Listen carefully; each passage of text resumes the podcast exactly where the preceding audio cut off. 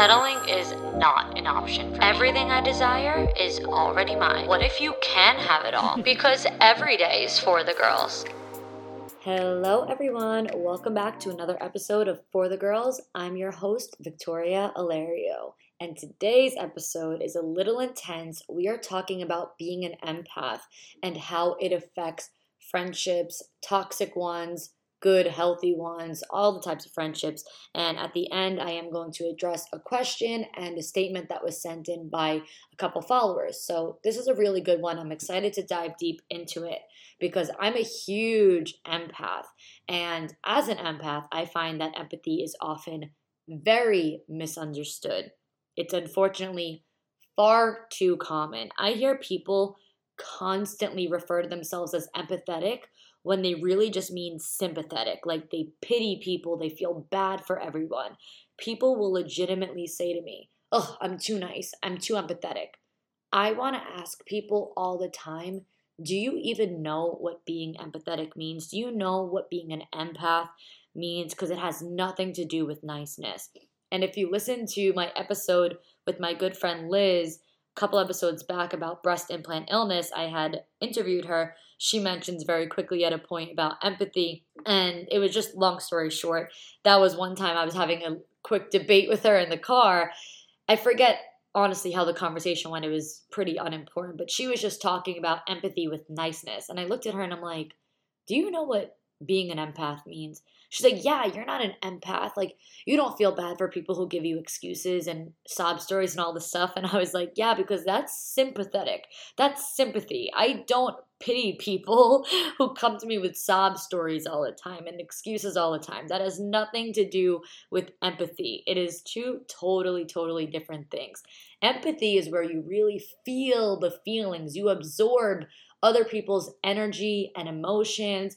It's a lot. It is emotionally and physically draining. Being an empath for me, you know, really means often being flooded with so much anxiety because it's not only your own anxiety, but it's someone else's anxiety that you're carrying the weight of as well. When you are an empath, you hold so much. It's like the saying, holding what, what great. I just want to tell you what the saying is, and I don't really remember, but it's like the weight of the world on your shoulders, something like that. When you have friends and family and business partners and coworkers, and you're surrounded by people often, that's a lot of energy and a lot of emotions that you carry around. I would say that it's a blessing and a curse when you are an empath and when you're really empathetic because you are super hyper aware of the emotions around you. So you can really truly thrive. You can genuinely feel good and do good and be good when you are in a positive environment. It's going to stick with you. It's going to radiate off of you. You're going to feel really good and really flourishing when you are in a positive environment. But on the contrary, that also applies to when you're in a negative environment in the opposite way. That shit will stick with you too, but it's going to take a toll on you. It's going to drain you. It's not going to feel great. And that is why us empaths love our alone time. If you know anything about me, even just following me, you don't even have to be a good friend of mine, even just following me, you know that I am alone more than most people. I'm single and I live alone. I don't party, so I'm never really out on the weekends. Sometimes I go for dinner with a friend, but I really am never out. I don't drink. I genuinely love to be alone. And sometimes I just feel like I kind of have to be. I have to recharge. Like, I love my alone time so much because it is the only time I can really feel my best, be productive, and charge up my fuel. If I'm around people even for one day, I immediately need the next day off. I need the next day by myself alone to just recharge and refuel. A lot of people are fueled by other people. A lot of people love other people's energy. I have friends who say to me all the time, Oh my God, I don't know how you do it. I don't know how you're alone all the time. I don't know how you go to sleep alone every single night. You know, they live with their partner or whatever. And for me, I love sleeping alone. Like, I just really cherish my alone time, something that I definitely have to work on when I am going to live with a partner in the future. But yeah, I would say that's a big thing for empaths that we love sleeping alone and being alone it honestly makes me anxious just thinking about that one day I'm going to live with someone 24 7. Hopefully, they have a full time job so we're not around each other too much. But anyway, let's get into it. So, there are different types of empaths, but if I'm being honest, I think and feel like I'm all of them. And those of you listening might agree and relate. There might be more types, but as far as I know, there are three types. I'm sure if you really get into the psychology of it, there are tons of layers, but physical, emotional, and intuitive empaths are the big ones. Those are the main ones. And like I said, I can resonate with all three of them. On the physical aspect, I feel pain when my friends do. I can genuinely feel it in my stomach, in my heart, in my head. I get the pressure that they feel at the same time. When it comes to emotional, I cry when people cry to me. You cannot cry to me and expect me to console you because we're gonna both be crying. And as far as intuitive goes, I don't even know where to begin. I am honestly convinced I'm psychic at how good my intuition is. It scares me how spot on and accurate my gut feeling is in every single situation. So if any of this sounds if any of this resonates with you, I should say, then you are an empath in at least one of those. Most people aren't like that. Most people don't understand what true empathy is. It's common they don't understand it. So, especially when you have toxic friends or or you know friends that aren't really understanding that they negatively affect us. Even friends that we love dearly, so we can't always identify what, where is this anxiety coming from? Why do I feel bad? Why do I have this migraine? It actually could be coming from those people. Because, like I said, sometimes your emotions and anxiety doesn't even belong to you, it's someone else's that is put onto you. And when you have friends that may either be toxic or just don't really, they just have a different way about them, they can really overload all that on you and it might be hard to identify it. And I'm not going to lie, we let it go for a lot of people because, like I said, we might love them dearly. So, I'm going to give an example of how being an empath affected an old friendship of mine. I once upon a time had a friend who I made a lot of excuses for and justified her behaviors a lot she was a she was toxic from the day I met her. I knew that about her. She's known for her bad behaviors, but it was almost as if, you know, when you're dating someone and you're like, "Oh, I saw the red flags, but red's my favorite color." It was that type of vibe. I knew the red flags, but I totally ignored them. That's that's what happened there. I knew red she was painted in red flags, but I tried to blend them with blue and make them purple, you know? Now, this type of friend used to sob to me all the time. She used to cry to me all the time that I'm the only real friend she's ever had. She'd be completely lost without me. She put a lot of this like love bombing, friendship bombing type of weight on me. It was a very common trend in our friendship. And as an empath, I held the weight of that really heavily that took a negative toll on me.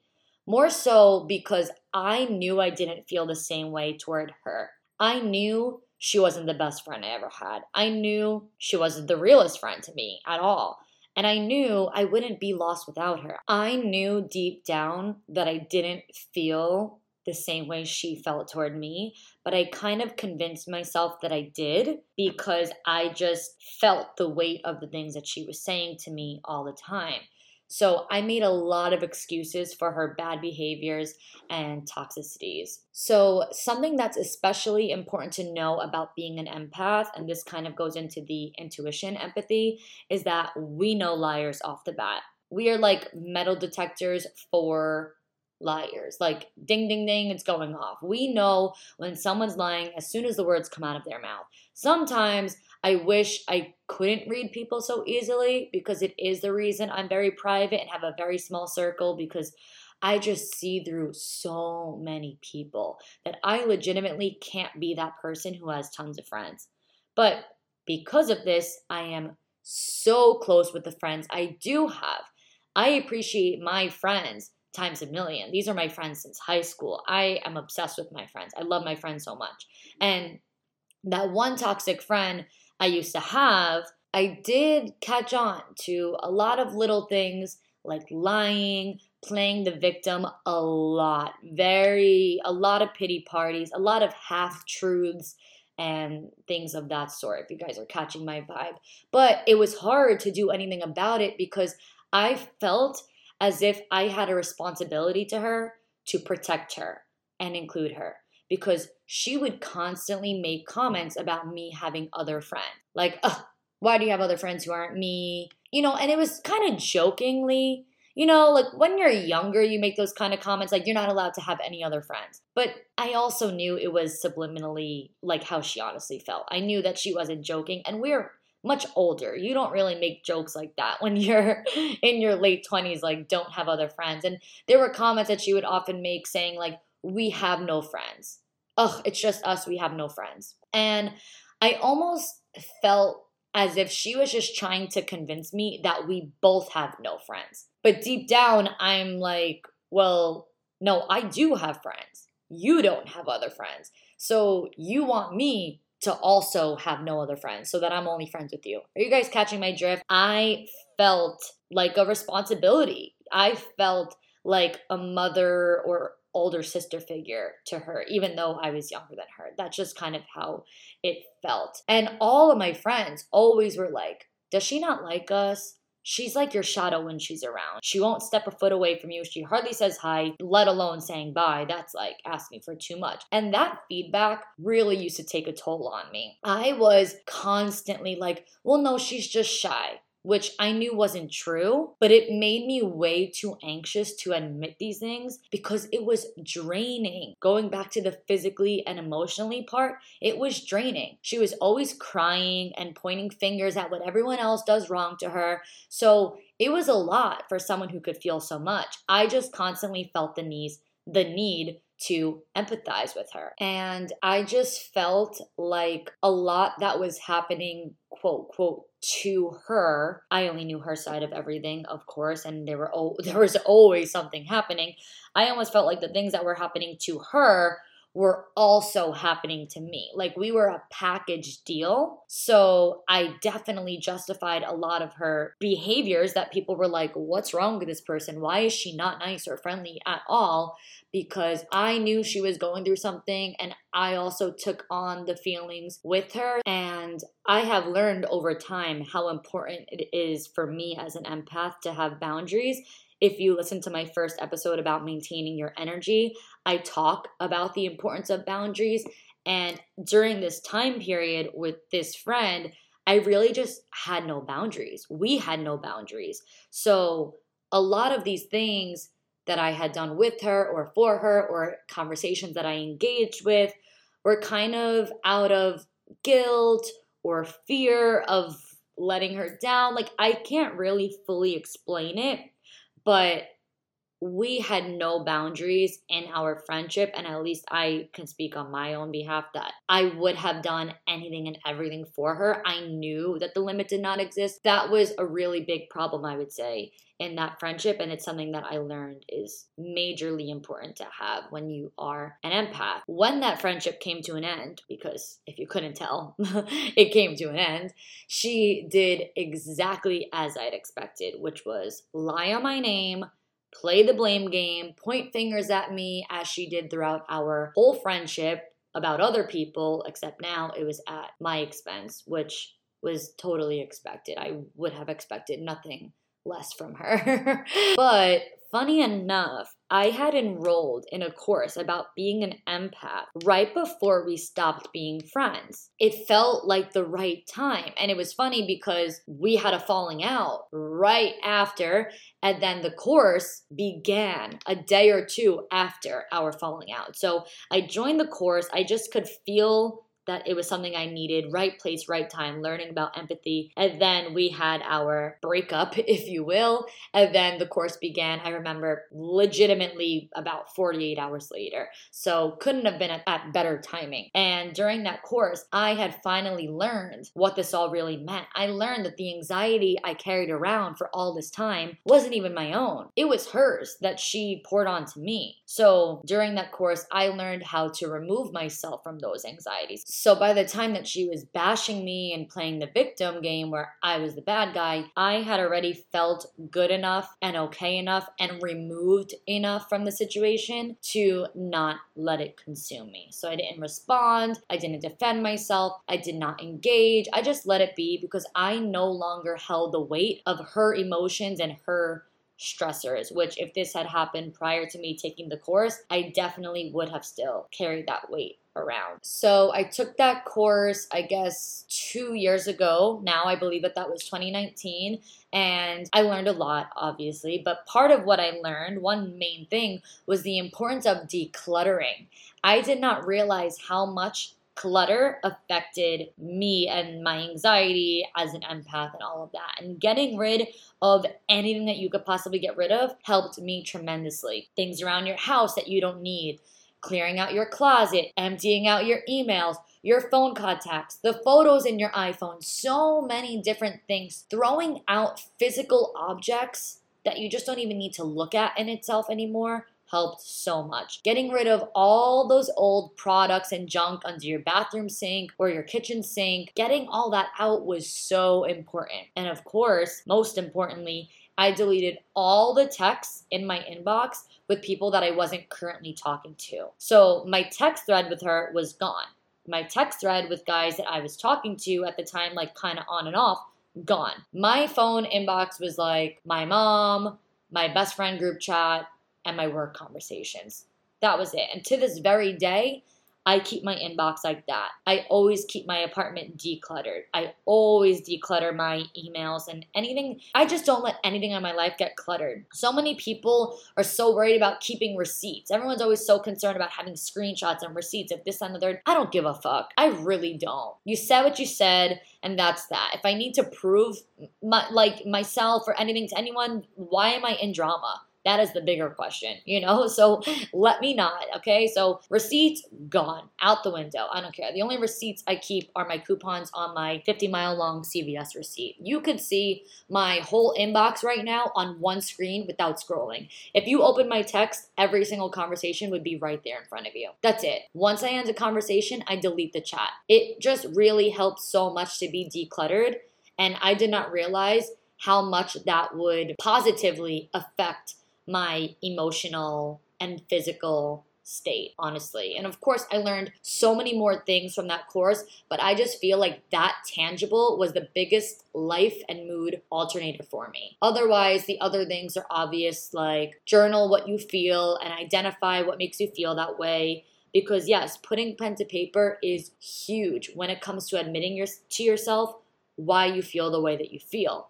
Once you put that pen to paper, you can't run from it. Once you write it down, it's no longer a thought in the back of your head. It's real. It's in writing. It's in ink. It is there in front of you. You are reading it like a freaking book. Aside from that story, that toxic story with that toxic friend, I am grateful to feel the feelings for my good friends, for the people in my life. And I am grateful that I do get to feel the way that I feel.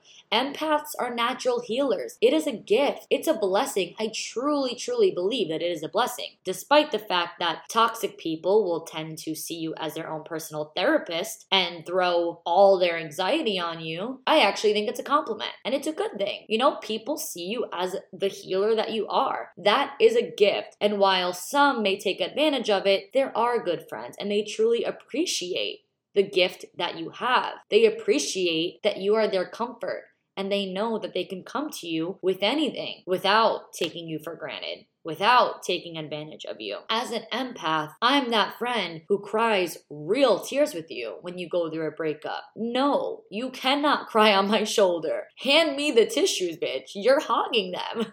We are crying together. We are in this together. That every single time my friends go through a breakup, I I also go through a breakup. And another couple things that you might not know relates to being an empath. When you are an empath, you are typically the friend who tells their friends what to say in an argument or a conversation. Like empaths will type out the whole message for you because it's as if it's us in the argument or us having the conversation. Empaths are the friends who are like, "Here, hold it. Don't don't say anything yet. Type type this, say this, copy and paste this." And we're also the friend who gives the best advice? We give the most advice. Everyone goes to their empathetic friend for advice. I would say we give great advice because we truly take on the scenario as if it's our own. We fully understand where people are coming from. We always see the bigger picture. We don't just, it's not just black and white for us. We see every color of the rainbow